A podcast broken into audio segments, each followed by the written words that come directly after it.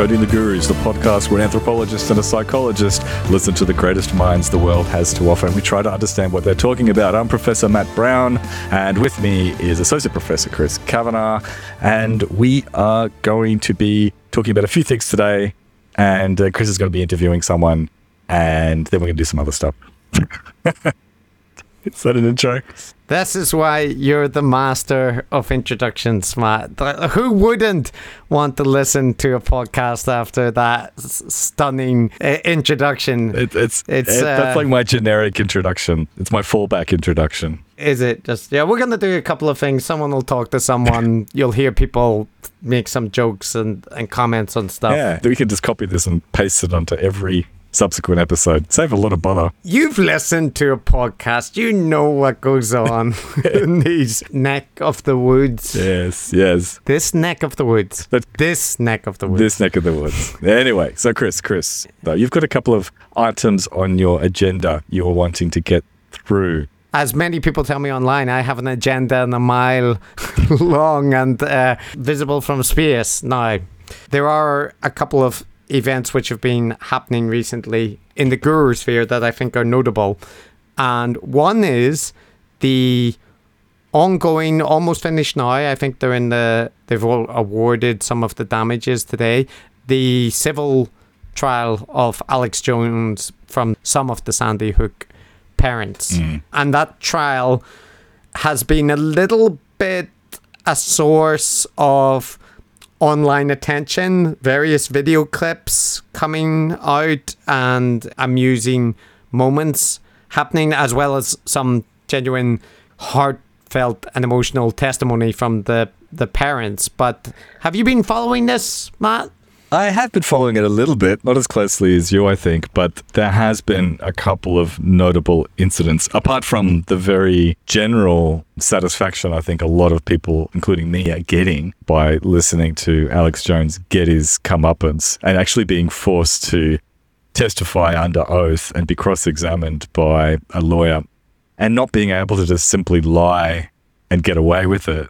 That's been cathartic, I think. Yes, there are elements. There's a clip where the judge explains to Alex Jones, like he's a three year old, that just because he believes something is true does not make it true. And, and that, like, courts care more if you are saying something which is not true, regardless of whether you may personally want it to be true. You're already under oath to tell the truth.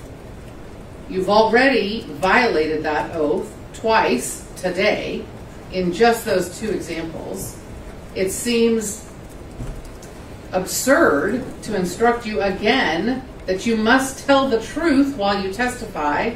Yet here I am. You must tell the truth while you testify. This is not your show.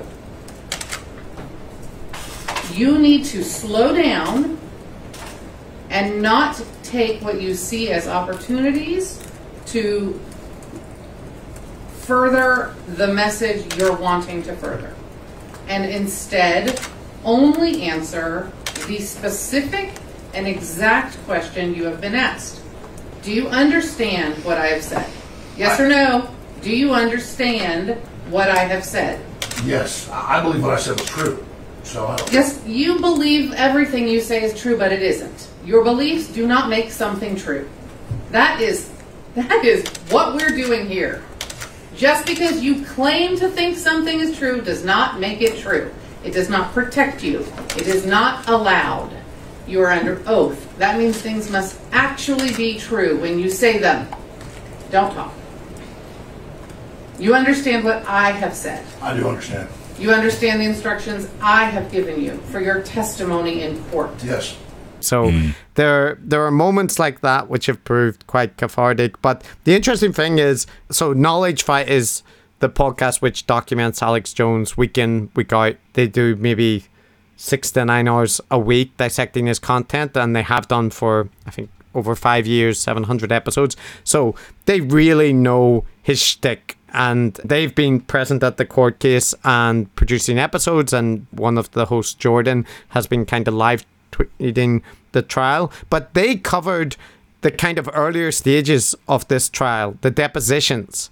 So Alex Jones actually already lost this trial in a way which is very rare. Basically, his lawyers and, and the InfoWars side failed so utterly to comply with the requests that they they were default they were like judged to be guilty without the actual trial because they simply refused to engage with the process in, a malicious way. But there were multiple hour depositions where exactly what's happening now happened. Infowars employees were questioned under oath and with reference to documents that were submitted. And if you go back and look at the knowledge fight coverage of that, there's there's tons of very similar discoveries about how terrible Infowars editorial standards are, how utterly amoral a lot of them are in their approach to things like the Sandy Hook parents. But this case, the outcome was already clear. Like there's no Alex Jones getting off. The question is how much damages he needs to be assigned. But he's continued throughout the trial to on his show like go on insult one of the followers of the parents saying that he was on the spectrum and obviously slow being manipulated by others he's put pictures of the judge up burning in flames referred to the demon forces being manipulated by soros and stuff to take him down. And constantly these things are being played in the court to kind of show how unseriously he's taking the proceedings. Mm. and yeah that's that's been a sight to behold Yeah, yeah, just that constant contempt of court. I mean, just flagrant lying, pretending that he doesn't have an email account and he didn't send any emails. And he would just say these things because he didn't want to release them, obviously. yes and and so this led to one of the moments that i think has become the most memeable from the trial and i'm going to play a little clip about where it happens where essentially as you'll hear alex and his lawyers had for many years been claiming that there were no messages or emails they had where they mentioned the Sandy Hook case in an obviously unbelievable claim. But in any case, here's a scene that happened from the trial, which I think is quite um, telling. Whose phone is this taken from? I don't know whose phone's taken from. I mean, I just, I turned the phone over and said, take the stuff off. Can I have you look in the very bottom below the very bottom left corner? Is that your phone number? Yes. So you did get my text messages. And it said you didn't. Nice trick. It's just not- Yes, Mr. Jones. Oh. Indeed. You didn't give this text message to me. You don't. You don't know where this came from. Do you know where I got this, no. Mr. Jones? Did you know that 12 days ago, 12 days ago, your attorneys messed up and sent me an entire digital copy of your entire cell phone with every text message you've sent for the past two years, and when informed, did not take any steps to identify it as privileged or protect it in any way. And as of two days ago, it fell free and clear into my possession. And that is how I know you lied to me when you said you didn't have text messages about Sandy Hook. Did you know that? I see. I told you the truth. This is your Perry Mason moment. I gave them my phone, and then Mr. Jones, Mr. Jones, in discovery, you were asked, do you have Sandy Hook text messages on your phone? And you said no, correct? You said that under oath, Mr. Jones, didn't you? I mean, if I was mistaken, I was mistaken. But you, you got the messages right there. You know what perjury is, right? I just want to make sure you know before we go any further. You know what it is. Yes, I do. I mean, I, I'm not a tech guy. I told you I gave in my testimony the phone to the lawyers before, whatever, and, and so you got my phone, but we didn't give it to you. Yeah, just for, for the people who can't see Chris's face, he's was grinning like a Cheshire cat during that entire exchange. And well, he might, because Alex Jones is a piece of shit. And it is an absolute pleasure to see finally him getting actually caught and pinned down on just flagrant lying that he's, he's done throughout that court case and is, is obviously his modus operandi. And it's obviously ironic because he's there because of his lying, lying about Sandy Hook. You know, he, he was making close to a million dollars a day at some point with InfoWars, which is just based on these conspiratorial lies. So, um, Yeah, he's hoping that um, some pretty strong punitive damages gets awarded against him in addition to the compensatory damages that have already been decided on. There is a possibility, although, you know, probably won't pan out, but uh, essentially, it seems that he lied under oath. it's a civil trial, so it's, it's only capable of assigning damages, but Alex might end up facing criminal charges because of his testimony. Uh, so there's that, and I, I, I think this is important to highlight apart from just the Schadenfreude of of seeing such an outright conspiracy peddler and ideologue getting some comeuppance for what they did. Again, just to highlight to the parents of dead children, this is what this trial is about. He set his followers on those parents, and they've testified very powerfully about their experience and, and being extremely brave in addressing him, talking about their kids. I think it's it's really to their credit. But this comes on the heels of, uh, if you'll recall, a documentary coming out that essentially presented Alex in a very positive light, or at least a fairly complex figure who's trying to do the right thing. One which was promoted by Matt Taibbi and Glenn Greenwald. And so that now is looking like an ever more naive take on Alex, right? When he's actually forced to answer hard questions, when you actually dig into his rhetoric rather than just allowing him to spout it uncritically, he comes apart. And obviously, the documentary Alex War, which he helped promote, did not do this. There's these weird connections because there's this nexus of bullshit where the same names keep cropping up. Hey, Chris, like, like this guy Glenn Greenwald, who we should probably cover at some point. He came across my radar again just recently. This stupid segment on Sky News Australia, which is Murdoch's instrument over here, which is um, presented by this Australian right wing crazy person, Cory Bernardi, who was citing Glenn Greenwald in this pro Russian hit piece on Zelensky. Like all of these things are connected. Like, what is Ukraine and Glenn Greenwald and the conspiracy theories around InfoWars why do the same names keep cropping up? Why are they so in- interconnected? Um, it's interesting to me. We're gonna look now. The next thing before we get to the interview, we have what, just one more segment. so you know, just just hold your horses, and you'll see again. Alex Jones figures in, and other figures from the conspiracy worlds are hopping around. And this is really a coda to the Lex episode that we talked about doing because you know, overall, we weren't particularly. I mean, I think we were critical of Lex, but we weren't too harsh. And some people complained, others thought we were too harsh. You know, that's fine. That's that's just the way it goes. But shortly after we released the episode, or were preparing to release the episode, uh, Lex interviewed Rogan. It was a kind of episode that you would expect with Lex and Rogan, a very indulgent, mutual backpatting for multiple hours. But there was a segment where Lex discussed the possibility about Joe Rogan interviewing Trump.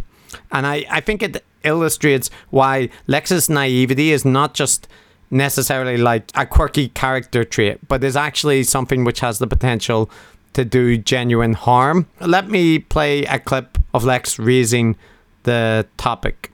And um, by the way, I'm not a Trump supporter in any way, shape, or form. I've had the opportunity to have him on my show more than once. I've said no every time. I don't want to help him. I'm not interested in helping the, him. The, the the night is still young. We'll see. If I have him on, the night is still young. Yeah, You think I'll No, have him on? I think you'll have him on. Really? Why do you think that? Because you'll have Putin on. and you're competitive as fuck. No, uh, um, I I think ultimately, um, I mean, you had you've had a lot of people that I think you might you may otherwise be skeptical. Would I have a good conversation? Which I think is your metric. You don't care about politics, so can I have a good conversation? And I think you you had. Uh, like people, people like Kanye on, for example, and you had a great conversation with him. I think you, I, I think, uh, Yeah, but Kanye is an artist. Like, but Kanye doing well or not doing well doesn't change the course of our country. Yeah, but you don't. Do you really bear the responsibility of the course of our country based on a conversation? I think you can revitalize and rehabilitate someone's image in a way that is pretty shocking. So that's the the start. What do you think of that, Yeah, well, it's um, Lex Fridman is impressive there because he's really showing that Joe Rogan has a much better sense of journalistic ethics than than than he does in this respect. He seems to have absolutely no uh, awareness that there's any consideration apart from having a good conversation. Yeah, as you say, it's it's such a naive point of view, and it's surprising actually how easily it kind of gets weaponized into just giving you a free pass to do whatever the hell you want. It reminds me of Jordan Hall talking about, you know, the important thing is like, can I have a conversation with a neo-Nazi? Can the conversation hold? As if that that in itself is a valuable thing to do. And Lex seems to be like, you know, what is the harm in just having an indulgent conversation with someone like Donald Trump to a massive audience? And, you know, he doesn't seem to care about the consequences. And and Rogan, to his credit here, Yeah.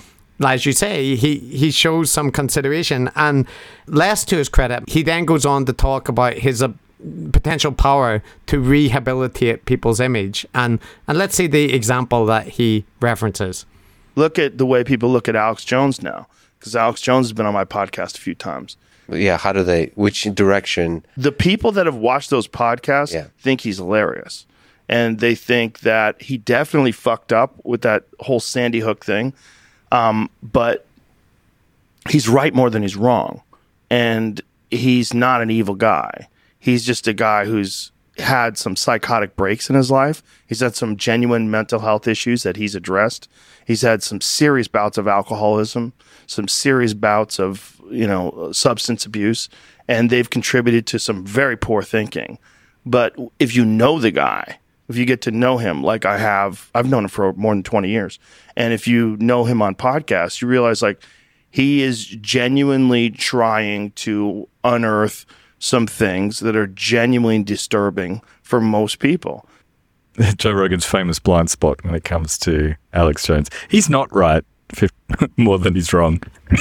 like, No, he's definitely definitely not. And I also don't think he's he's fundamentally a good guy. Like Joe's uh, interest in Alex seems to be like, you know, Rogan is also a conspiracy theorist type, and I think he liked and still likes the idea that he's able to be friends with such a eccentric figure this crazy guy that everyone else is afraid of. But joe just you know they're just friends and they just have conversations. Like i think he likes that image of being able to handle figures like alex. But the thing is he doesn't handle Alex. Alex has used Joe on multiple occasions. Before one of his last appearances, he created a feud.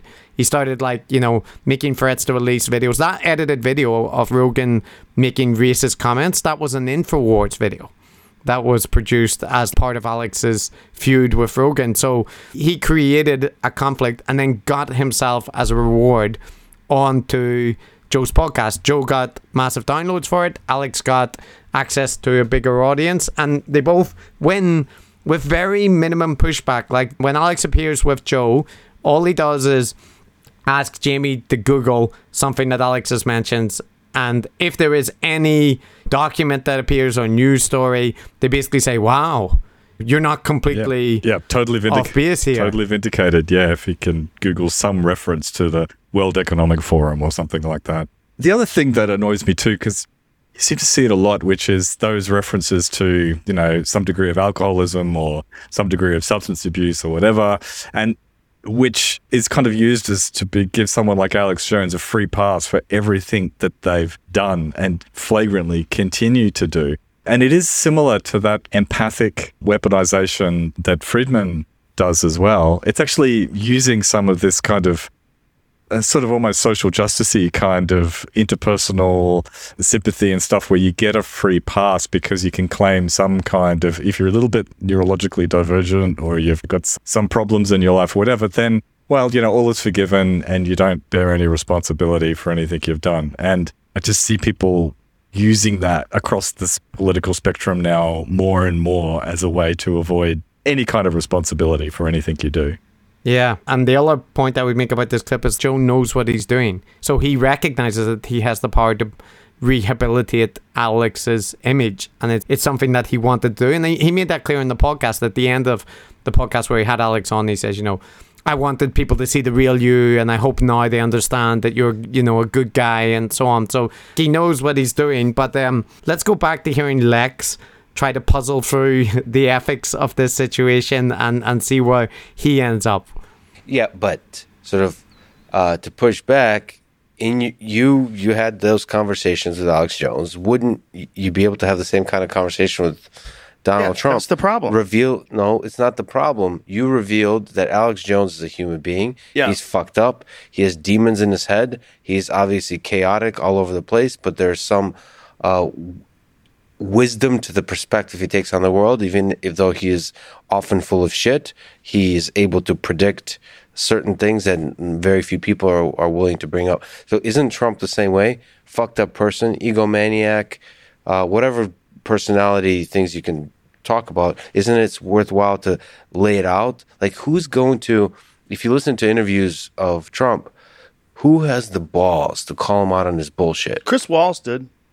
Uh, no, calling out somebody on their bullshit is easy when you're just being adversarial. But as a person who is genuinely empathetically trying to understand, Yeah. I think you're really good at that. Like you pull them I don't in. know if he would genuinely be there. You know what I'm saying? Yeah. Like I think he would be putting on a performance, and that's. You don't think you can break through that in like 30 minutes? I'd need more time than that. and he doesn't do any drugs.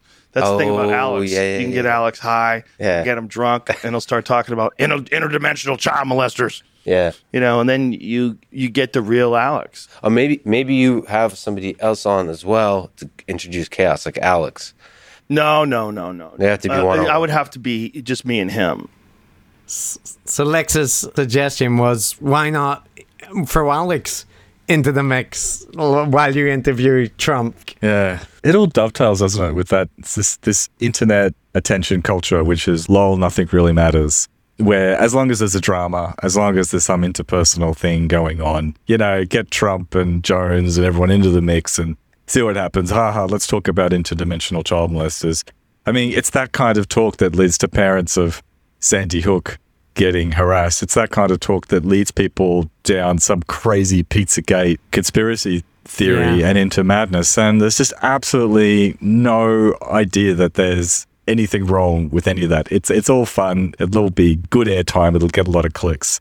I mean, you and I had stayed away from Alex Jones because he's just so obviously insane and doesn't really fit with the more polished gurus that we tend to focus on. But I'm surprised by the degree to which so many figures from Glenn Greenwald, Matt Taibbi, Lex Fridman, Joe Rogan, the way that he's become normalized, that they are quite willing to launder his reputation in all these different ways. Um, I I didn't expect them to be that scurrilous. Well, they, they present them as having like a crazy wisdom. You know, Jonathan Pageau, I called him out in the previous week about that video he did, like dissecting the symbolism that Alex Jones is using and, and how he argued that actually it's, you know, he's got the wrong words, but he's, he's fundamentally got great insight into the world. And they, they all argue that. And the example they usually go to is like the Epstein case. But as far as I've looked, the mainstream media were covering the Epstein case. Like, if you go back and look, set your Google thing and go back and look, you will see coverage of the Epstein case in The Guardian, on CNN. You don't find uh, articles on InfoWars until after that, until after it is publicly known. And yes, there are lenient sentences and there is hesitance in some mainstream circles to focus on it. But actually, they are the ones who did the actual reporting. There's lots of critical articles. There's things in, I think, Vanity Fair did this big in depth article talking about the leniency of the punishment and, and all of the evidence against Epstein. But it's presented as if no one was willing to talk about that except Alex. Whereas the reality is, Alex didn't focus on it until mainstream investigative journalists covered it. Hmm. And he only became like, strongly focused on it whenever Epstein became a big deal. So hmm. he's not light years ahead. He just goes back and makes a compilation video suggesting that he's been talking about Epstein a lot for years. But it isn't just like he never mentioned Klaus Schwab until very recently. If you go back and listen to his old content, it's just not a figure because he's he's largely reactionary to whatever narratives are in the far right conspiracy ecosystem. Yeah, well, this this goes to the more general point, which is that even if you concede or agree that conspiracy theories are real and like real conspiracies are going on, and it's important to uncover them, then that kind of conspiratorial ideation and irresponsible speculation is not the best way to uncover them. Just normal investigative journalism and normal critical thinking is the way to dig into those things. So there are people, quite a lot of people online, who will defend Alex Jones's right to free speech and would see this kind of trial as being a, a worrying sign, like having a chilling effect. E- even if they don't agree with or don't like Alex Jones, they would still see it as having a chilling effect on free speech. But, uh, you know, free speech is obviously a good thing. But I increasingly see it being taken to this ridiculous extreme, which is that like the freer the speech is, the crazier the wisdom is, to to refer to your thing before, then the betterer it is. And that just ain't so. That ain't so.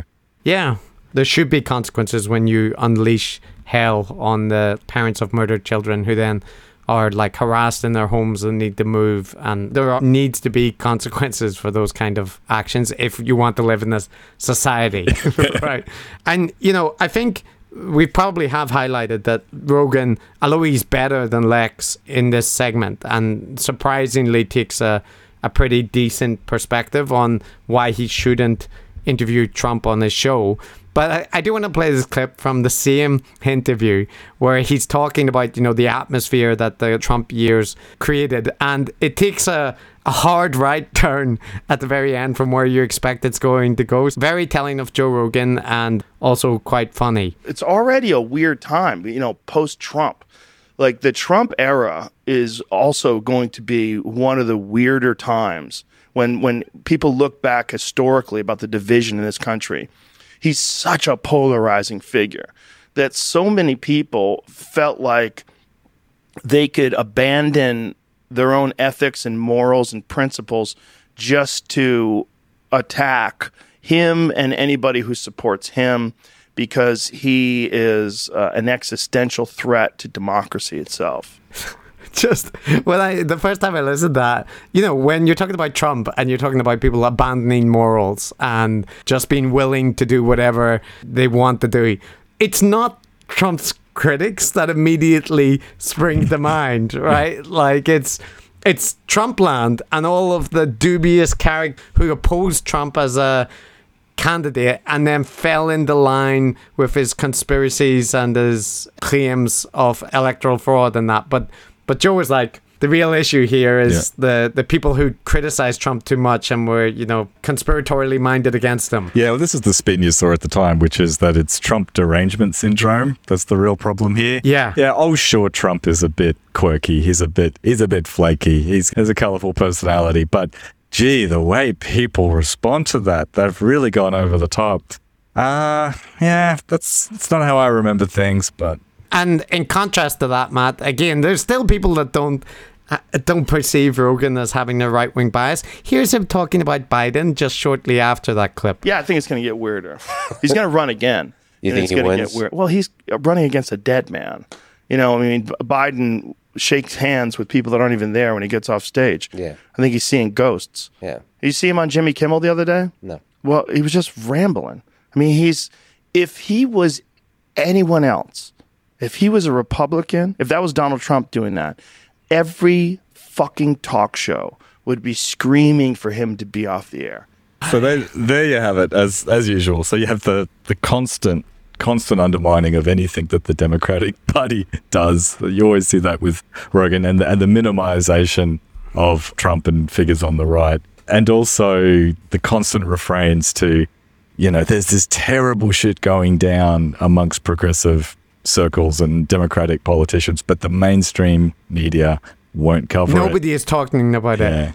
I, it's it's so unhinged because like the notion that Biden's mental decline is not a topic that receives coverage in the media is absolutely insane. It's wall to wall coverage. As on in the right wing media system it's every day and it has been since the start of his campaign. But even in liberal circles there's a lot of people that are very critical about Biden and his capacity and the effects of age. So the notion that this is something that nobody will dare touch such bullshit. And contrast to his claim that if this was Trump, everybody would be leaping over it. Trump was the president. Trump did stuff like this all the time. And people like Joe Rogan said it's not a big deal. Like people are exaggerating. It's just this transparent double standards mm. in play. And it's Yeah. it's upsetting, man. Yeah, I just want Joe Rogan and people like him to just admit that they're right wing partisans. Like, right wing partisans don't intrinsically upset me any more than left wing partisans. But the, the whole while, he pretends that he's a real liberal. He's got no he- lean. Yeah, he's got no lean whatsoever. It's, it's just annoying. Okay, Matt, the last little clip for this segment. Now, our episode on Lex, you know, we kind of portrayed him as a techno monk who was micromanaging every second and every calorie that entered his body. And I noted that this kind of contradicts the image that he also likes to cultivate of a spontaneous free spirit up for adventures and and that kind of thing. I'm not sure. This is from a very recent episode he did with john carmack. It's five hours long. But i think that's the kind of episode which would be better for lex to focus on with programmer types or these kind of people. But this is during the ad reads when lex's most inner feelings come out. And i couldn't help but wonder had he listened to our episode because there there's a note of defensiveness that you might detect Okay. I use to track biological data from my body to make decisions about my life. By the way, I'm not one of those people that tries to optimize every single aspect of my life. There are certain personalities that are attracted to tech are also attracted to this kind of rigorous optimization with like a spreadsheet tracking every single aspects of your life. And you have this notion that it's possible to live an optimal life. Optimal defined by some kind of metrics that are measurable. You know it's like a you know you have a smart home that have lights automatically turn on. In the same way have like a smart body that can control every single aspect of your life including relationships diet exercise productivity all that kind of stuff i am not one of those people i barely make plans i don't really want to ruin the romance of life by over planning, over strategizing, over controlling every single aspect of my life. I do try to have discipline as part of my life because it is true. I think that Jocko talks about, you know, discipline is freedom. When you have this kind of base of daily activity, you can improvise on top of that. You can break the rules, but you need to have the rules in order to break them. So, you know, Inside Tracker collects data from your body that can help you make decisions about your body, but it doesn't force you to have a kind of very strict, very perfect life. You should still live life. You should still do stupid stuff. Hmm, hmm. Yeah, maybe. Maybe. I don't know, but you know, th- it, the notion that Lex is not somebody who plans out his days rigorously and is concerned with the amount of calories and stuff, uh, it kind of contradicted by the content that we looked at last time. But you know, hmm. people contain multitudes. Yep. Yep. That's fine. No comment from me. Who can say? Who can say? Look at you trying to be the good guy. Um, so, so Matt, the time has come. It's time to bid you adieu because you were unable to be there for the interview this time, and it's with a previous guest, Elgin Strait. We wanted to have Elgin back on because of the recent assassination of the ex-Japanese Prime Minister Shinzo Abe, because he was assassinated by a young man whose family member, his Muller, was a member of the Unification Church in Japan.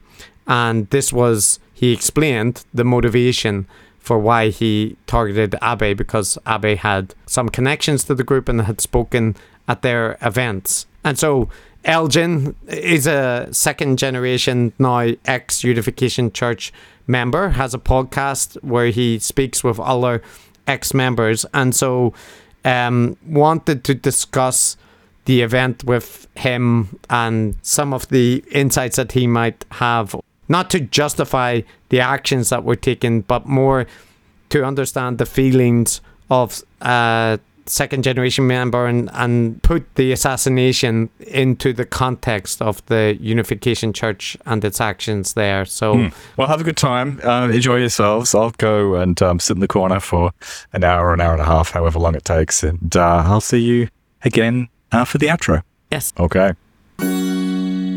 Okay, so welcome back, Elgin Strait, the host of the Falling Out podcast and previous guest decoder. When we looked at the content of Reverend Moon with your help, and mm-hmm. for anybody listening or watching, you will notice that there is 50% of the Decoding the Gurus team missing. Some would say the the better half is missing. And that's primarily because we are recording at a late hour and Matt is very old and needs his beauty sleep. But Elgin is based in UK, so our our time difference coordination means that late night is a is a good fit. So thanks for coming, Elgin. It's good to see you again. And sorry Matt isn't problem. here. No worries, no worries. Uh, he's gonna he's gonna miss out, uh, and I'm doing an admirable job in his absence. But yeah, thanks for the invite. It's a pleasure to be here. I guess I didn't uh, never quite expected to be back under these circumstances. I don't think, but um, Yes. Yeah. And and so for anybody that hasn't listened to the episodes with you in them, you were a a second generation member of the Unification Church, referred to as the Moonies, and I'd advise people to go back and listen to the episode, the interview that we did with you, and the Reverend Moon decoding, or they can go and listen to your podcast where you are having discussions with other former members of the church. So the recent event, which led to me contacting you, or both both of us contacting each other, is that the former Prime Minister of Japan, Shinzo Abe, was assassinated recently in quite a shocking event, especially in the case in Japan because guns are so rare and you know political assassinations also tend not to happen that often in developed democracies so Yeah. his death was a big i think a big event the world over but also a, a particularly shocking event for japan and then what emerged subsequently is that the motivation for the shooting seems to be connected to the Unification Church and Shinzo Abe's involvement with the church marked him out as a legitimate target in the rhetoric of the shooter. So obviously, that was, I think, unexpected from the possible range of motivations that that Yeah. could come up, but maybe eh, from your perspective, not as unforeseeable. Um, Yeah. and and so I thought it would be good to have a, a talk with you about that whole event and the relationship with the Unification Church and politicians and high profile figures in Japan and, and further afield, and also the potential feelings of people who have had their lives disrupted, destroyed by the church. So I want to make mm. clear that none of what we say is intended to justify the actions of assassinating Abe because regardless of the level of resentment or justification for what he's done in supporting the church, the appropriate reaction is not to shoot him dead. it probably goes without saying, but yeah, nonetheless, I want to make it clear. But I, I think understanding the context around it is important, and you seem very well placed to do that. Well, yeah, I guess let me just thank you for for laying that out, and I think yeah, let me just start by saying, and I I I can understand the motivation. As soon as I understood the connection, personally, I, I understood it. I don't support taking the action that he did, but I understand the motivation. And ultimately, it's it's driven by anger and and rage at this abusive organization that hides under this veneer of, of NGOs and political actions and, and front groups. And my show is full of instances of people who are full of anger and rage at, at the at the destruction that the Unification Church has wrought upon their lives and the lives of their families. So I understand that, that rage deeply, and I think my my show is is sort of a, a litany of witness testimonies, effectively to the to the abuses of the of the organization. So yeah, it kind of goes without question that the Unification Church is a is a destructive organization. And then I think Abe himself, he's emblematic, he's symbolic of of all of the all of the corrupt institutions that one might go to if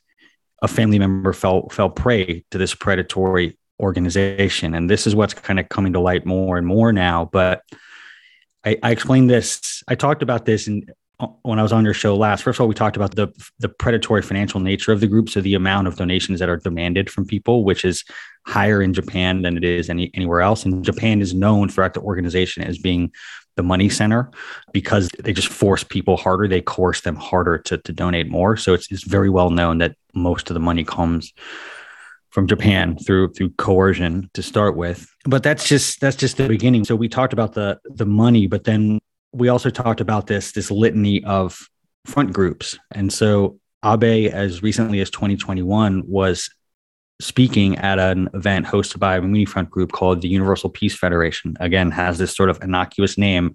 Who's going to quibble with the idea of world peace? But at this event, it was one of the speakers. He's quoted in that event praising Hak Ja Han Moon, the leader of the Moonies now. And he is one of many, many politicians. I, I did on a recent episode and in a video I dropped recently on YouTube. I spent about five minutes just reading a list names of retired politicians who have spoken at recent events. Stephen Harper, the former PM from Canada, but also the former European European Council chairman, current chairman at Goldman Sachs, former politicians from Cambodia, Guatemala, the Philippines, Spain, like prime ministers and PMs. Donald Trump.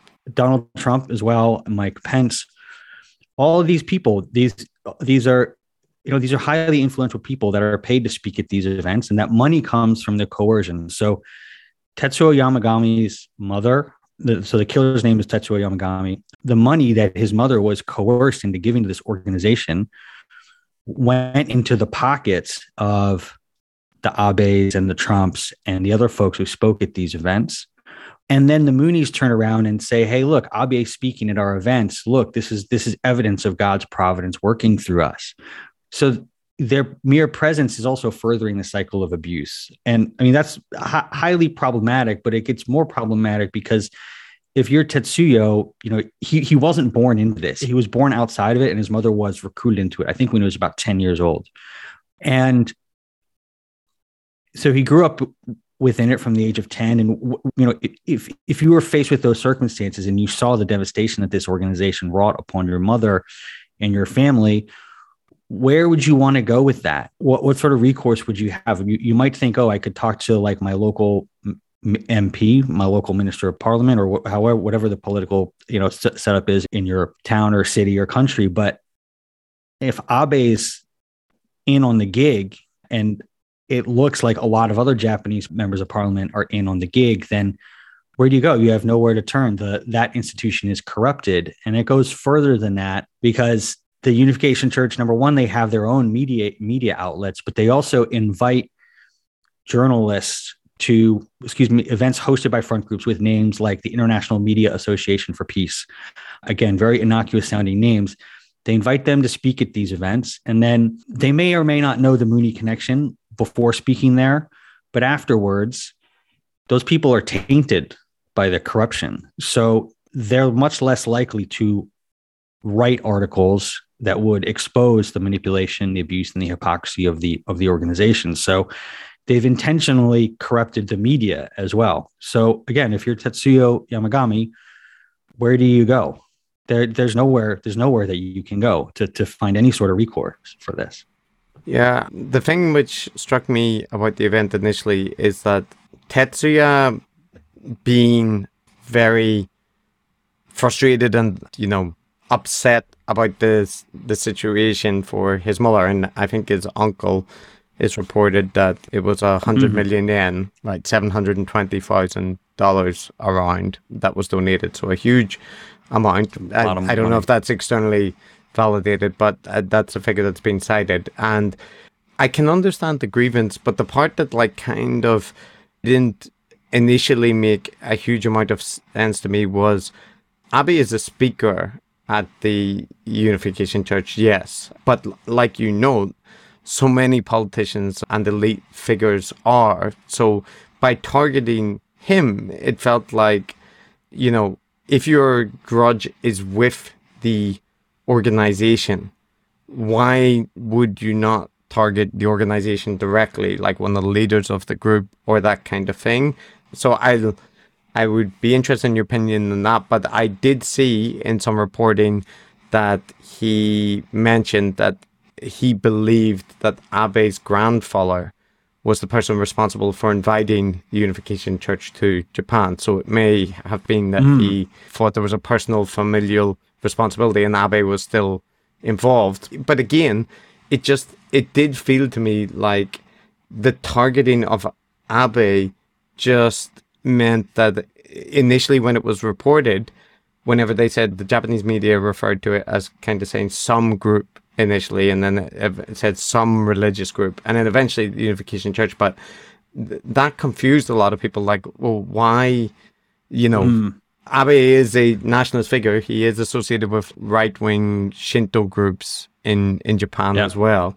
But the Unification Church felt like that's that's low down on his list of you know things that that people would be protesting about him over. Hmm. So Okay. so yeah, I I wondered about that. Like, is there a feeling that amongst members or or second generation members that the the outside figures who are enabling the church that they are particularly culpable because they're not members and they don't really endorse the theological beliefs or that kind of thing or is that just a specific this case thing Um, no, I- so personally, I think these people are culpable. I don't know. I can't speak for for the rest of the community, but many of them I think are culpable, particularly people who speak at multiple events hosted by the Moonies. You know, you can kind of do it once and maybe you didn't know, but Yeah. the second time around, uh, and especially the people who are saying, "Oh, I praise Dr. Hak Ja Han Moon," like the, in in their remarks at these events, which is something that Abe said, they know and I, I do think that I do think they're culpable. So, so yeah, it doesn't surprise me. And in terms of, there's a couple of things that I want to address there. So, in terms of Abe and you know the historical relationship you mentioned with his grandfather, I believe that is the case. And and my understanding is that the Unification Church and the right wing in Japan have been very closely linked for a long time. Yeah, yeah, yeah, yeah, yeah. Similar to America, um, and this is actually something that I wasn't really aware of until this Abe thing happened, just because I grew up in America and I, like, I just don't know Japan that well. But they've been courting the right wing in Japan for a long Yeah. time, um, and their connections go far beyond Abe. There are a lot more politicians that have been in on this for a long time. I know at least one current sitting member of parliament. His name escapes me, but there's another another Japanese MP who, who spoke at the same event that Abe did did last year and um, I don't. I mean, he hasn't been assassinated. I don't know. I don't know what he's doing these days, or if he's still a member member of parliament. But it's at least one there. But I think that there are, as far as I understand, there are a lot of connections between right wing politics in Japan and the Unification Church. They go very deep. They're very historical, and I think Abe was just sort of symbolic of being sort of the the top of that pyramid effectively. Again i'm saying this without really knowing that much about japanese politics but he's probably the most famous out of out of that bunch Yeah. um, that are currently living. And then to go back to another point that you raised so i don't know if this is being widely reported on over over there but it's been reported on on in a few places over here in the uk and the us that yamagami's first intended target was not abe and, and it was in fact Hak Ja Han Moon, the the current leader of the Moonies, so Reverend Moon's widow. Yamagami intended to kill her first, and he wasn't able to. He wasn't able to attend an event that she was at, or something like that. I don't I don't know the specifics, but she was the first intended target, and he couldn't get to her. Um, And then he's he then moved on to Abe as a target. Oh, I see. No, I, I I'm not sure if it's been reported on or not, but I hadn't seen that information. So that that does explain. It's still, I mean, the the thing which which makes all of this a little bit harder to grasp is like you know as shocking as it would be in the U.S. or even more so in the U.K. Right, if a politician was assassinated, Yep. e- especially in the US, there's historical precedent and it's it's a distinct possibility, right? Because of the prevalence Yeah. of guns.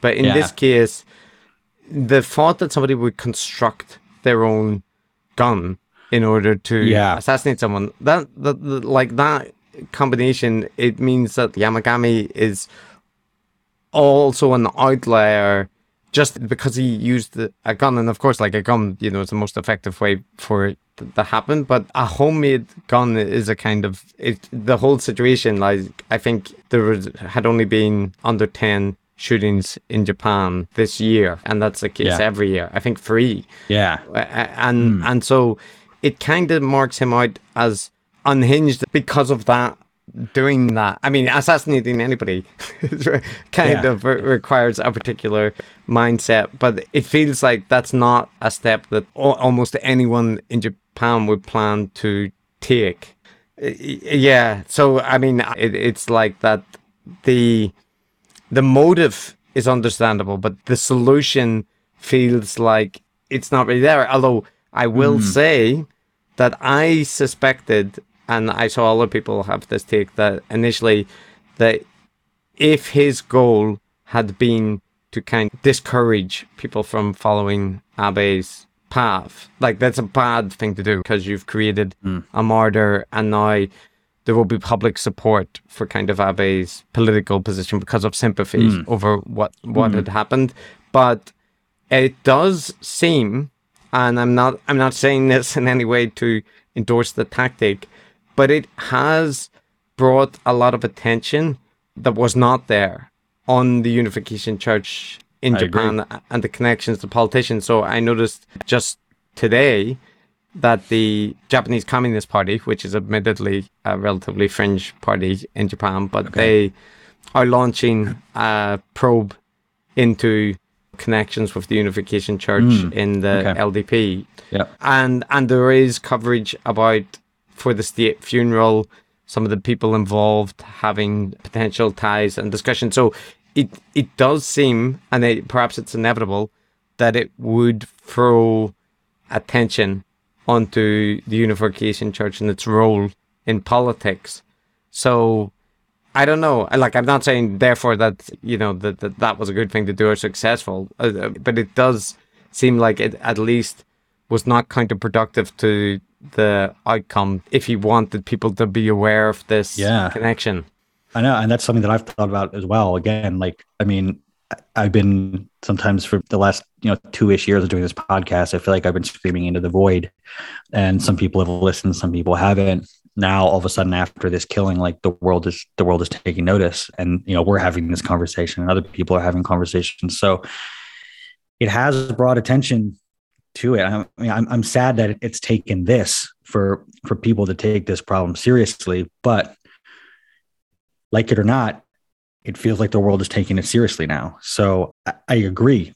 You know, I, I don't condone the action, but it does feel like the the goal was achieved. Um, Yeah, and that I guess the conflicting, you know, the, the, I got the sense when I I watched your video responding to the event that like there's a level of empathy for the situation that Tetsuya was in that is I think inevitably lacking from people like myself, right? Because we can uh, like intellectually understand the situation, but haven't seen that kind of thing happening firsthand. And so, like when Yeah. you and I talked about, for example, and you mentioned that there are people in Japan who are paying uh, extortionate amount of money for trinkets, right? I think you said Yeah. on the mm-hmm. episode, like it registers, right? But you just Yeah. kind of glide on to the next mm-hmm. point. And if you are the people being directly impacted by that, it's your whole life. It can be your whole family or generations of your Yeah. family that are destroyed by it. So I guess I'm just saying that members and ex-members having a stronger degree of empathy for the the, the frustration and the reaction, I think, is understandable, but it but inevitably conflicting because he's an assassin. so Yeah, I, I mean, I feel conflicted here. Trust me. Um, uh, like I have like max max empathy for the guy, but I'm also extremely conflicted in in you know having that empathy. like for, for just for example, I have a, a a weekly lunch with a colleague, a Japanese colleague at university, and you know, obviously we talked about the event, and he's no fan of Abe's politics, but Yeah. the whole the whole mood in Japan uh, in general was just kind of one of collective shock and you know a very somber attitude towards it and it felt like people were just processing what what had happened. And the the whole unification church angle at least initially seemed to just be a bit confusing. The- the- this is because you know eh, abe is a controversial figure primarily because of his like right-wing politics and attempts to adjust the constitution in the in order to allow japan to have a military again. Okay. so so that seemed like it would be the thing, which hmm. you know w- would would have motivated such extreme reactions. So yeah, I think it, over here it caught people a little bit off guard, and maybe in a similar way to the Aum Shinrikyo gas attack, where like people have been hmm. aware of Aum, they they, they had a public Yeah. profile, but it was only with the gas attack that that the basically the the attention completely shifted and in, in that case Yeah. it was the organization doing the attack so that was understandable but uh, yeah here again i think this is going to reinforce a lot of japanese attitudes towards religion as a potentially dangerous area particularly new religions and um Yeah. and foreign religions. So yeah, it's it's it's a messy, messy quagmire. Yeah. Well, and what else can you say about? Yeah, I'm really curious. Like, what is, what's the what's the reaction in Japan to all this? I mean, you addressed some of that, but I'm I'm actually really fascinated by by that. And and can you? I've heard that the Japanese press is not is not doing a great job of covering this, or at least for a while that they weren't. And some people are are kind of insinuating that it's because they're sort of corrupted in the same way that the politicians are.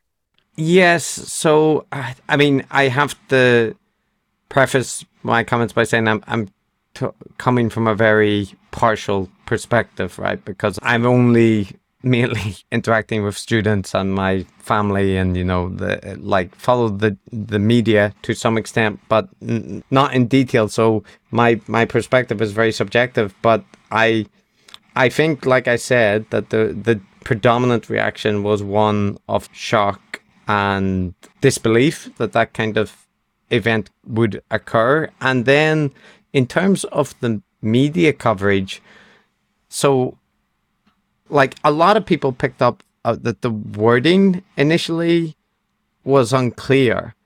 I- i- In Japanese, the phrase was very unspecific, right? It was basically just Okay. saying a certain group was involved, and I I think over here as well that struck people as unusual, not to name, but it's not that unusual for the Japanese press to be deferential and hesitant especially I think in this case, it could be because of unification church connections and pressure in like media. But I, I also think it could be concerns that, you know, this event is it potentially extremely volatile and for them to name an organization without it being confirmed. Like in America, I think the press would very much more, at least a lot of press organizations would be willing to mention rumors.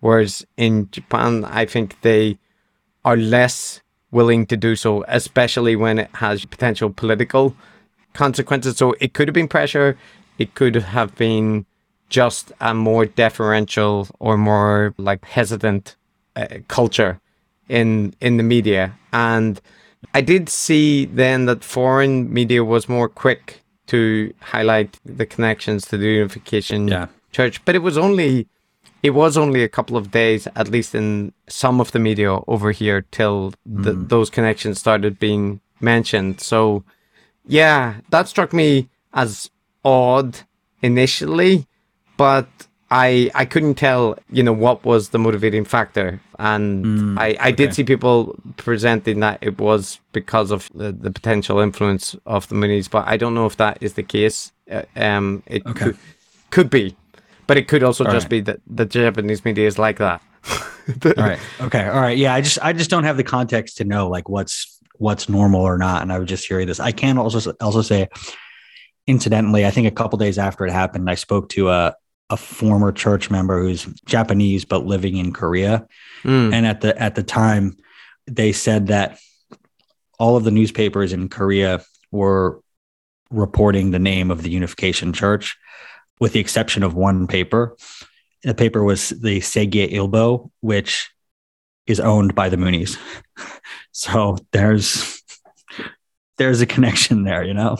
Yeah, and I have Um, seen criticism in media in Japan over s- some of the statements made by the Unification Church since, like some things about them saying that they didn't have any problems with their members, and then obviously Yeah, they, I mean, they do. yeah, So- they're yeah, and they're, they well, the, their their claim is that oh, no one's no one's forced to do anything. Everyone is giving these donations voluntarily.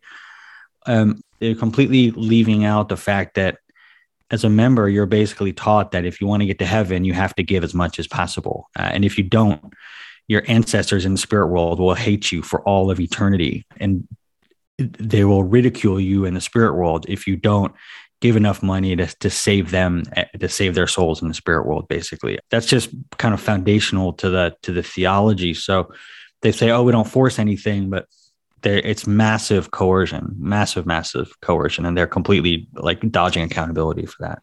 So that actually highlights something that I wanted to make sure I asked you about, which was yeah. So the amounts of money that that are being reported are are very large.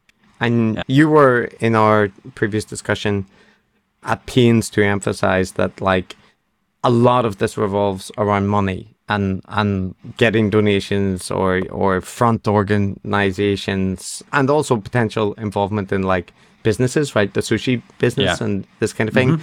But mm-hmm. so i wanted to ask elgin like for people like the family involved here, what is likely to be the kind of the pattern for donations? And I, I, it might be different in Japan, but like, is there tithes that people are supposed to mm. provide, or is it specific holy goods that they purchase, or what? Is, how is that amount of money being funneled in by an individual? Yeah, it's a good question. So, and there, there's multi-layered. So, the to start with, there's a, a monthly tithe that's expected of members. For context, in the West, um, so I grew up in the U.S. So my parents were expected every month to donate 10% of their their pre-tax income to the Unification Church. That was in that was in America. In Japan, it's 30%.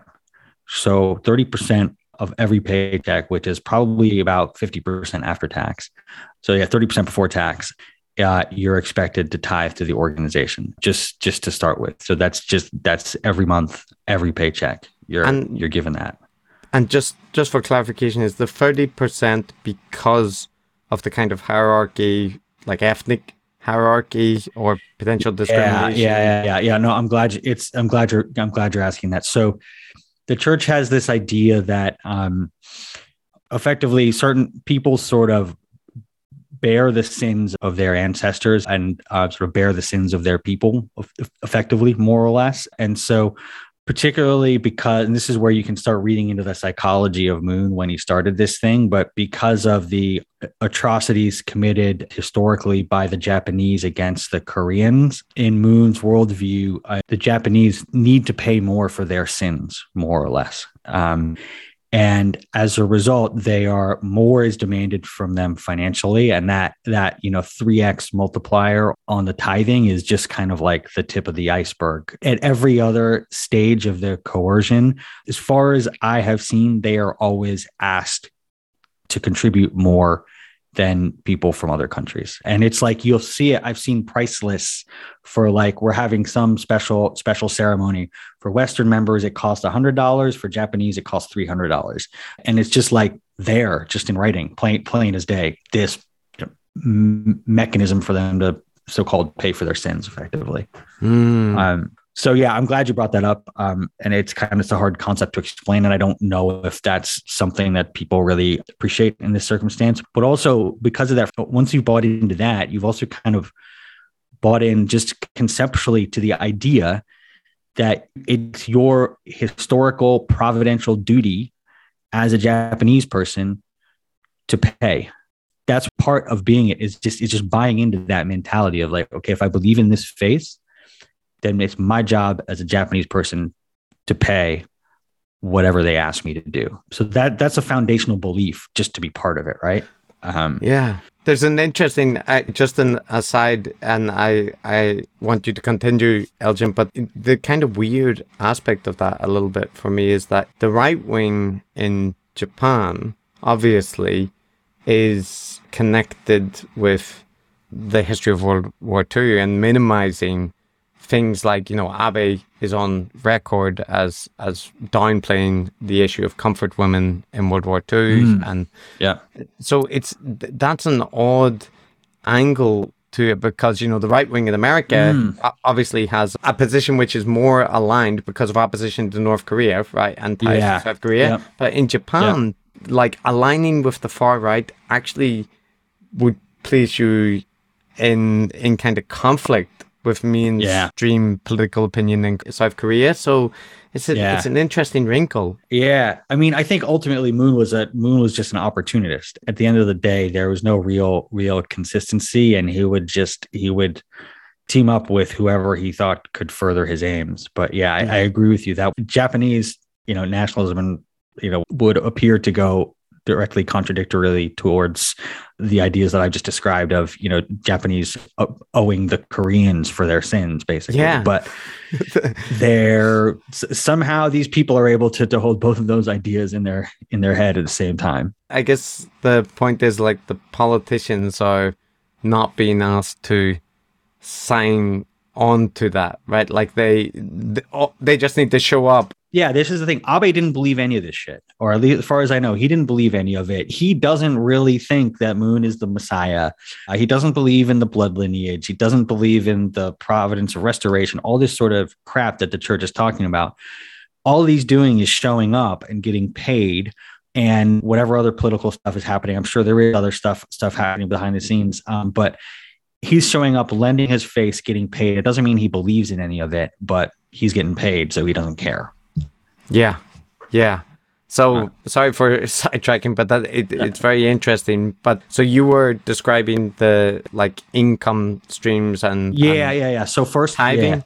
So f- yeah, so first it starts with the tithing, right? That's a, just thirty percent just every month. Um, and then on on top of that, there are multiple expectations that are placed on you, and they can take multiple forms. When I was growing up, what I saw was um, okay, the Moons are doing a speaking tour in all 50 states in, in the US, and every member has to donate another $3,000 this, this month to help with this, to help with this. And then three months later, oh, they're doing another speaking tour. Everyone needs to donate another $3,000, $3,000. There's like, there's always another tour or another layer to the so called providence that requires people to donate money. So this can easily be enough, probably tens of thousands of dollars per year that, that people would be would be paying on, on these these just kind of these additional burdens to support the providence here, there, or wherever. And then they add layers on top of that. So they have this this concept of liberating your ancestors from their suffering in the spirit world. And guess what? You have to pay to liberate them. You have to pay and to do that. So first of all, you have to pay to go to a workshop at their workshop center in Korea. You pay to go there. There are workshop fees to go there, and these is probably like a couple thousand dollars to spend a week or two there. Um, but then you have to pay to liberate your ancestors. Um, and it's done on on a per generation basis. So you can easily spend thousands more liberating generations of ancestors. And then guess what? In six months' time, they can come back and be like, you know what? Fantastic. You've just liberated your last 10 generations of ancestors. Guess what? Due to the heavenly great grace of God and true parents, you can now liberate the next 10 generations. And guess what? That's going to cost you another 10 or 20 grand. So that's an infinite well that never run runs dry effectively these these layers of so-called providential graces or blessings that you can receive and every single one of them costs money so they're they're effectively always moving the goalposts and always demanding more and more money every every step of the way um, yeah so there's the history of I don't know if you're familiar or not, Elgin, with indulgences in the yeah. medieval Catholic Church, mm-hmm. right? That were part of the, the instigation for the Reformation. Um, yes. The, the, where people could pay f- to get people out of purgatory. But the yeah. interesting thing for me is because of my familiarity with East Asian religions and also new religious movements in Japan, that emphasis on liberating ancestors or disgruntled spirits, uh, including like yeah. mm-hmm. children that might have been aborted or that kind of thing. Yeah, yeah. There's a very common pattern, and and even in the mainstream, interesting religions in in Japan and Buddhism, there's a thing which is criticized and labeled funerary Buddhism, whereby okay. Buddhist temples are paid what seem like exorbitant amounts to give posthumous posthumous posthumous names Buddhist names yeah. to the deceased, mm. which enable them yeah. to, you know, be reborn in in uh, yeah. better circumstances. Mm. And so it feels like what you're describing, you know, like fits into a a cosmology or and religious type of practice, which is quite prevalent, and it can be found in mainstream religions and it can be found in new religious movements. But I have noticed that new religious movements seem to have that particular well about unsatisfied ancestors and the need mm. to properly respect them or, or kind of pacify them is yeah. is something that like a whole bunch of new religious movements focused on and it seems to be psychologically very effective at you know encouraging people to donate their time and money. So yeah. Mm. And it, are those mostly mostly Eastern new religious movements that are relying on it? I don't study this stuff, so I don't really know. Yeah, I, I, I mean, I, I guess I, I hadn't thought about it too much, like you know, whether it applies across. But I, I think that is in general in East Asian religions the kind of focus on ancestors and and properly yeah. okay. displaying respect for the ancestors is a, is a common motif. But there's also a tied in notion that your misfortune in this life, like if you are not as successful yeah. as you would like to be, you're having relationship difficulties, yeah. that that can be so actually pacifying your ancestors or properly displaying the respect can be the way that you solve your problems in this life. Yeah, that's hu- that's a huge part of it as well, um, and it's not uh, that's a huge part of the of the Unification Church's theology as well. And it goes it goes deeper into into even things like like sickness or illness. So they believe that uh, if you have have some sort of misfortune in this life, including sicknesses, they can be cured by liberating your ancestors. Mm. And part of that is the payment, which we've discussed, but part of it is also they do that. I'd be curious to hear if you hear about this in other in other religions, but they do this ceremony called called Ansu. That's that's that's its Korean name, and it's basically going. Uh, so that the workshop center that I mentioned to you earlier in Korea, you go there and you go in, in a room full of a couple thousand people, and they they beat this this big drum, like a really big sort of Korean folk drum on a stage. And you start singing these songs all in unison, and it generates this kind of like group I don't know, this sort of group group mm. high of all, all, these people like like singing, thousands of people singing in unison. And then while you're doing this, you start beating the person in front of you. So someone is guiding people to like to beat the person in front of them uh, in various places on their body. And by beating and then you but you beat yourself too. I've been to this place by the way. I've done this. Uh, and when you beat, in principle, when you're beating the other person or beating yourself, you're beating the evil spirits out of you. So that's a whole thing. And and that's this is actually a really horrible place. And I mean, to give you a sense, like, you know, homosexuality is a big no-no in the in the Unification Church. If someone was homosexual, they would send them to this place to try to beat the the sinful ancestors out of them to you know cure them of homosexuality so is the degree to which like you're kind of striking the other person is it is it like I'm trying to imagine the level of force. Like, is it, you know, kind mm. of s- more symbolic, or is it the case that like afterwards people would have bruises and welts?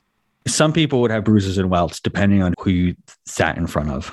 Um, it would just it would it would depend, um, and yeah, how I guess what mood that person was in. Yeah, so the interesting thing, and again, like I'm always aware, I'm, I kind of like have a academic mindset about, you know, adding in disclaimers that I'm sure there are groups that I don't know about that do X, Y, and Z and so on. But I think the synchronized performance of movements and chanting is common religious organizations the world over. Yeah. But but but in particular, I will say that in various events in Japan, in mainstream religious events, or you know, some people refer to them as cultural events, but like festivals, there there are these kind of group spiritual exercises performed collectively, and I've done them together with people, mm. and and they do instigate a feeling of connection with the other people there. But in those cases, you know, there's no physical contact with the other people. And there are, there okay. are isolated festivals and stuff in Japan where there is, you know, fighting each other with sticks and that kind of thing. But yeah. I, I don't think what you're describing would be common, except in the context of certain new religious movements. And even then, I haven't heard this specifically what you're describing, but I do know about mass purification rituals where, you know, like, mm. for example, there's a giant pyre built yeah. and thousands of votive kind of wooden blocks that people write yeah. things on, burnt collectively, and then people would be chanting together at those events. But but that sounds uh, like less directly physiologically stimulating than getting hit by the person next to you. Yeah, it's it's an intense experience. Um, I've done it a few times in my life. I'm glad that was many years ago. But I also just want to point out, like these, it's a it's a dangerous practice, and it the potential for abuse and, and the actuality of the abuse is, is is massive. Like I've heard stories stories of people who talk about people with like severe mental illnesses being taken to this place. And the parents are basically told look if you leave your kid here for like six months or a year then he's going to be cured of you know whatever illness. And so this poor kid is in this environment like probably doesn't even know what's going on and is just getting beaten day in and day out. Like it's a really scary it's a really fucking scary thing. It sounds similar to you know like if you take any random member of scientology for example, and especially yeah. second generation members. Of course, the given the nature of Scientology, there, there might be experiences that are troubling, but mm. there will be a lot of people for whom it it functions just in in a similar manner to an established religion. You know, yeah. they believe in some things and they attend some ceremonies and whatnot, but it doesn't have a you know massive impact on them, and they might be upset about how vilified it is.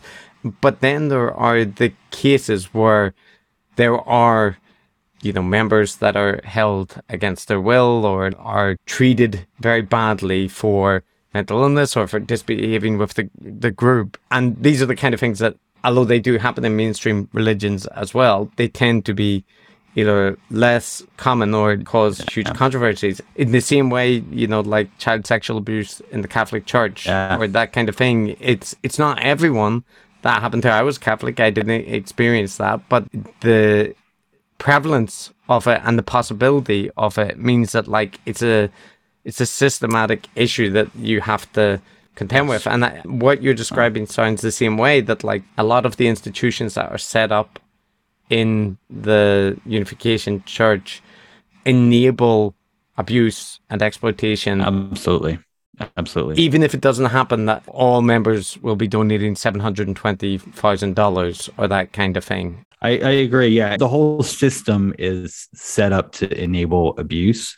And yeah, I don't think every member has, you know, donated $720,000. Uh, I, I don't know how much my parents have donated, but actually, if I think about the course over, over the course of their church membership, it's, it's not unreasonable to, for, for for that number to to be hit over the course of 40 or 50 years i never actually thought about that but holy fuck like that's probably yeah that is probably not impossible not it's not that fu- whatever i don't know what what it was but it wasn't that far off for my parents i would i would say And this does seem like something that marks out a lot of new religious movements from more established ones. Because, like for example, in in the Catholic Church, people donate money, right? Uh, at least on on Sunday services, you know, they pass around the offering.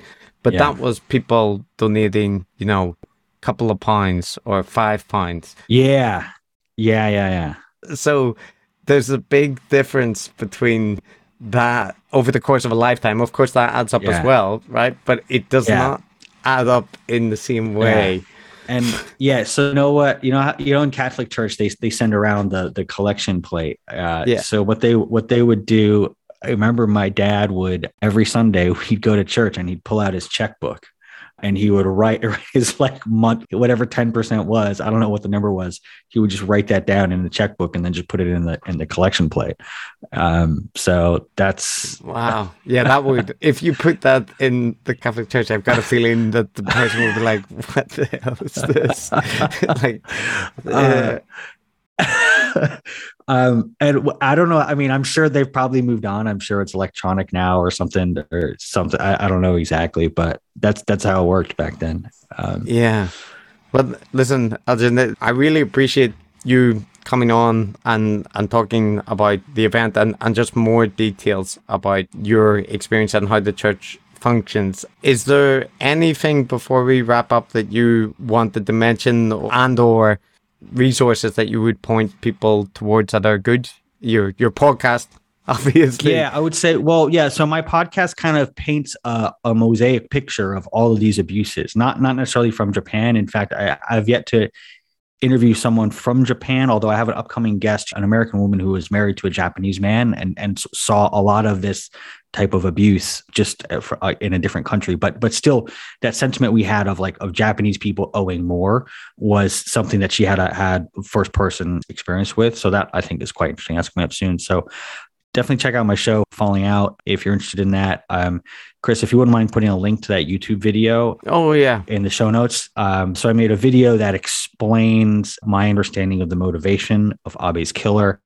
I've also got another video coming up soon, which um, uh, looks at the Unification Church and makes a very, I think, compelling point that it is it meets all the definitions of a, of a human trafficking organization and should be treated as such. And it calls out two people who work for two prominent co- companies. One of them is Goldman Sachs and one of them is AstraZeneca. These companies both have anti human trafficking charters. And at the end of this video, there's a call to action where I'm basically asking these people to make good on the fact that they've taken taken money from human traffickers. So appreciate if you can put that in the in the show notes. And uh yeah, follow me on Twitter at Falling Out Pod, where I tweet about this stuff and hopefully spur some action and some change and some greater visibility on these issues. Yeah, definitely. All of the material you mentioned, I'll link, and I'll also put the links. Although people should be able to find it to the previous Yeah, episodes. But so I, I'm sorry to speak to you again under these circumstances, Elgin, but okay. I Sorry. I really appreciate your insight and and being willing to go through the, the issues again. So uh, keep up the good work. Thank you. Thank you. And likewise, appreciate the invite. All right. Well, that was that. And did you learn much from that, Matt? Have you have you had valuable insights? Now you understand the situation a lot better. Yes, yes, it was very good. I had to bite my tongue the whole time. I really wanted to put my two cents in, but uh, due to the constraints of time and space, that was physically not possible. But yeah, no, good stuff, Chris. Always good to catch up with Elgin. It's uh, I'm sorry I couldn't be there for it. Yeah, object permanence, that old chestnut. Um, and so, Matt, now from the heavy subject of cults and assassinations, we move to. I shouldn't use this segue. I was going to say we move to character assassinations directed at us. Maybe I'll cut that. I might cut it's that. a bit on the nose. Um, a bit on the nose. Yeah. It's a bit on the nose. I'll say uh, we'll move now to lighter fare. Just just podcast feedback, substantially lighter concerns for anyone in the world with our review of reviews. Mm. Favorite segment. Favorite segment. But this is a segment that depends entirely on you, the audience, the haters and the lovers, to put those feelings down, express them in written form on the Apple, whatever, iTunes review website thingy. Chris, do you have someone who loves us, somebody who hates us? So there's there's some interesting ones this week, and there's a five star one which is actually quite quite critical. So I I thought this was quite good. It's by Residue Blue. The title is Hmm. Five stars though. Uh, then they say. This is an interesting one. Really interesting show. These guys are smart, and I've learned a lot about critical thinking. Enough to see that at times they are committing the faux pas they are criticizing. We've, Chris, we've, tra- we've trained him too well. we, we've been so good at Yeah. instructing in critical thinking. He's turned that weapon upon us. What have, we, done, done? man? This Oh. is. Yeah, we should have, like, you know, Robocop has those lines of code like, do not attack OCP Yeah. members. Yeah. So we, we need to instill in our listeners, like, do not turn our critical lens on us. like That's not fair. like the three laws of robotics, but for podcasts. Yep. yeah. Yeah, for those who don't know Robocop references, sorry, some people weren't born in the 80s. Yeah. Um, Some people read classic sci-fi instead of watching trash movies, but you know. Trash movie. Ugh. How dare you? Hmm. There's there's a critique of capitalism in there, Matt. I'll have you know. uh, I'd buy that for a dollar. Sometimes they make straw men out of the arguments they disagree with. They take a relatively nuanced claim and then they mock it with the least charitable and extreme interpretation. Despite grinding my teeth quite a lot through some of these episodes, they also weirdly put my mind at ease. If you want to be reassured the world isn't crazy, powerful people are mostly doing the best they can, and any self promotion is shameful and unearned, you'll get plenty of it here. S- Still, it's a great show. Keep up the good work, Matt and Chris. Now, Matt, one thing here. The, I think you took the wrong lesson if the the notion is that the great and powerful people of the world are mostly doing their best. That's never been something I want to suggest. Like that's that's not the message. But um, Yeah. yeah, Yeah, just just- just, just- wanted to Yeah. caveat that. No, that's right. Our message is if you be critical of the great and the good, but do it in a non-conspiratorial, non-fantasy based way, please. Yeah. Yeah, just accept that the organizations are imperfect and that people are terrible and inconsistent, and start from there. Then move on. Yeah, then Right, then like- then everything makes sense. It's not things aren't so surprising. Yeah. But that doesn't mean Elon Musk is just doing his best. Aren't, aren't we all Or, we uh, all doing our best, Chris? In a way, we're we're all trying. But there's a PS, Matt. Wait, there's a PS, sort of a stinger to this uh, review, and it, I think I feel it kind of actually, in some senses, what's that word? It like when you're proven correct after being slandered. Uh, um, vindicated. Vindicates. Vindicated. Mm, vindicates. Yeah. I felt vindicated by this. So a PS came. I'm writing this after listening to a bunch more episodes. I'm starting to really appreciate how susceptible I must be to the gurus, especially with Bret Weinstein. I never took any of his advice. I still wear sunscreen, but it all seems so tentative and reluctant, yet grandiose. I still feel like these IDW figures are worth listening to, though, even if it's just for entertainment. Yeah, there you go. That Ah. that does feel like vindication. Yeah. Think we're just like, you know, burning down straw men now? No. Think about it harder. Wait a couple months. You know, grind your teeth, take the bad medicine, swirl it around, and then slowly you'll start to feel better. Yeah. And uh, you'll notice maybe, maybe the medicine wasn't the problem. Yeah. Like Darth Vader says, if you look in your heart, you'll know what we say to be true. Yeah. Now, now with that indulgent little waddle through feeling vindicated, let's turn to William Knapp's review. One star. Oh, Boring culture war drivel.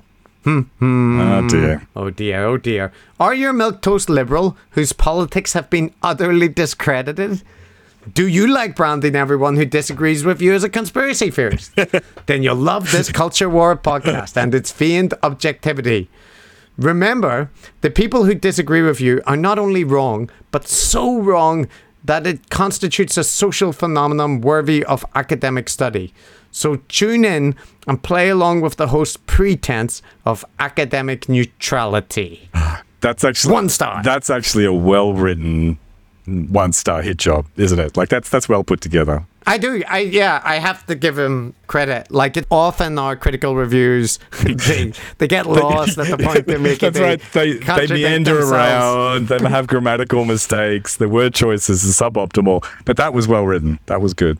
Yeah. Yeah, this has a consistent theme. It's, you know, hypocrites pretending to be objective, but really they're just as bad as everyone else and they're they're branding everybody they dislike as uniquely evil and stuff. So like he's got he's got a point. He's got a thesis. He and rhetorically hits it. Yeah, he develops it with several yeah. subpoints. Yeah, and he returns to it at the end. No, you're right. It's it is good. Um, it's, it's wrong, obviously. Yeah. So very very wrong. We're not culture warriors. It's just unfortunate yeah, that yeah. no He's, he's wrong. You know, it's that's fine. You know, you could you could put together a very strong reality reality contradicts him that's the unfortunate part but you know it's a well constructed wrong opinion that's what i say about that We're not cul- Yeah, come so- on. We're not cultural warriors. We're not hitting a drum. We're not. Uh, we're not partisans. Surely not. Not that much anyway. We got prejudice. We got a few prejudices, sure, but well it's, do we have time for one more match Could, can we do one more? Yeah, go for it's it. It's a little bit of a long one. It's- i'll just i'll just read a little bit of it because it's a long one but uh, i thought it was funny. Lou sasal the title is the bert and ernie of podcasting five stars. Chris and matt are eminently reasonable guys who have a preternatural ability to deconstruct the psychological rhetorical manipulations of these gurus. Bam Chris has quite the Belfast accent and often does violence to various pronunciations, but his biting wit and self deprecating flourishes make him an effective communicator. Matt pretends to sit in stark relief to Chris's viciousness, but he often delivers some of the harshest blows. Ah, he's on. he's onto me. Yeah, their dynamic is a highly entertaining one, and Chris's jarringly chaotic version of English becomes easy to listen to, even as it sits in staggering juxtaposition to Matt's melodious and charming Australian accent. Ah, look, that's that's a I know. review. Now, look, I want to point out before you comment, Chris, is that yes, that previous one star, very critical review was well written, well constructed. The grammar was mm-hmm. excellent. But this five star, very positive review, if anything, was even better written. The expression, yeah, it is. It's very well written. It's better written than I could write, and there's more. There's like you know, th- I've read fifty percent of it, but it's it's a very nice review. I'll c- I'll cut it there because that's the only parts that are are like kind of dinging us. But I just I liked it, Matt. Apart from their digs at my accent and pronunciation, which is fine. That's fine. But they they correctly pegged Matt they got you, didn't they? That you say, you know, oh, Chris, don't so mean to Lex. He's just like every other 14 year old boy that I know, right? Yeah. Did people not notice that? Someone did. Yeah. Thank you, Lou. yes, Yeah, thank you, Lou. You've made Chris very happy. This is something he's complained about a great deal off air that I seem to get away scot free because people pay attention to the tone instead of what is actually being said. And uh, yeah, you have got 10 out of 10. You got me. Yeah. So the last thing, Matt, to do after those reviews is to turn to our patrons and to thank people. And we should also thank the various people that help us out with the podcast, the people who manage the Instagram and Facebook feeds for us. Yeah, they do a fantastic job without much input or direction from us. And I want to say we genuinely really do appreciate that. Um, so thanks for that. Yep. Yep. We would not have a presence on these platforms otherwise. And they do their job so seamlessly, so professionally that it could could almost go away unnoticed. But notice it, we do. Thank you. yeah.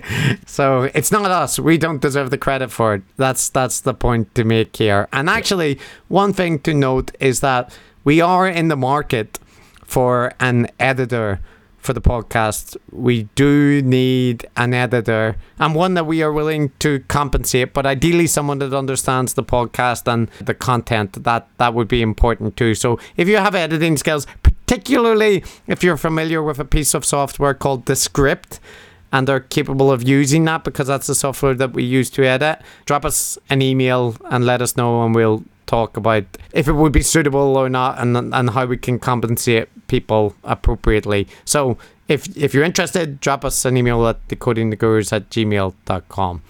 Uh, now, my patrons. Patrons, patrons, patrons. So let me mention some conspiracy hypothesizers to thank for this week. And they are Timothy Rabin, or Rabin, Martin, uh, Dina Crosta, Hola Gatito, Helen Moffat, Nathan, Nathan, Nathan Fralick, Alia Susan, Evan, Amy Bauer, J.M., and Jeffrey Zhang. That is our conspiracy hypothesizers to thank for this week. Mm, thank you, conspiracy hypothesizers. Very good. Every great idea starts with a minority of one. We are not going to advance conspiracy theories. We will advance conspiracy hypotheses. Okay, and uh, for our revolutionary thinkers, we have Amar Patel, Nick Boyle, Alan Coogan, Adrian Barrett, uh, oh, Helen Moffat, Nolan Mason, Gaddy Epstein, and Bill Crovers. Thank you to all of those uh, revolutionary thinkers. Revolutionary thinkers, one and all. Thanks, guys. Maybe you can spit out that hydrogenated thinking and let yourself feed off of your own thinking. What you really are is an unbelievable thinker and researcher, a thinker that the world doesn't know. And lastly, Matt, the Galaxy Brain Gurus, the shining stars in the Patreon sky. And they are this week Gareth Lee, Melissa Renzi, Fraser McMillan, and Heidi Packard. Packard. Heidi Packard. Wow. Thank you, guys. Thank you, Galaxy Brain Gurus. Galaxy Brained. Not the best tier, but certainly a very significant tier indeed. Um, there is no best. There is no worst. There is. That is the best here, Matt. Oh, yeah. the opposite it is. It's the highest here. yep, they're better people. Thank you. Matt's a, Matt's an anti-capitalist, so he, he hates people who donate the most money. So but I appreciate you. You're sitting on one of the great scientific stories that I've ever heard, and you're so polite. And hey, wait a minute, am I an expert? I kind of am. yeah. I don't trust people at all. Okay, so that's that's it for this week. We next up we will have potentially a sense making freeway between a bunch of Galaxy Brain sense makers um, that are slightly connected to the tech sphere. So you'll see how we wedge them into the tech season. And we'll also soon enough have an episode looking at InfoWars Dark Horse crossover aspects. So so things to come, long overdue episode, um, and and more tech gurus, more other gurus, gurus everywhere, Matt. It's it's raining gurus. Yeah, yeah, three at once. That's going to be heavy going. If that's the episode I think it is, then listening to the entire thing is going to be a bit of a challenge. It's like like the Tide Pod challenge, but for audio. Sense makers. Yeah, sense makers. Uh, Consuming sense I, makers. like I, I really do want to put it out to our listeners when we reveal what that episode is to just give yourself a challenge. See if you can listen to the whole thing. See how far you get. Let us know. Do you get 10 minutes in? Do you get 20 minutes? Do you stick it out for a whole hour? Do you get all the way to the end? Yeah. How strong are you? It'll be an interesting adventure. How much sense So can there, you make? there we have it. Sense making about sense making about sense making. Sense making cubed. Well, Matt, note the disc, accord the gin, live your life, and get ready to fight those Nazis. Okay, we'll do. Ciao all. Have a good week. See ya. Bye-bye. Bye.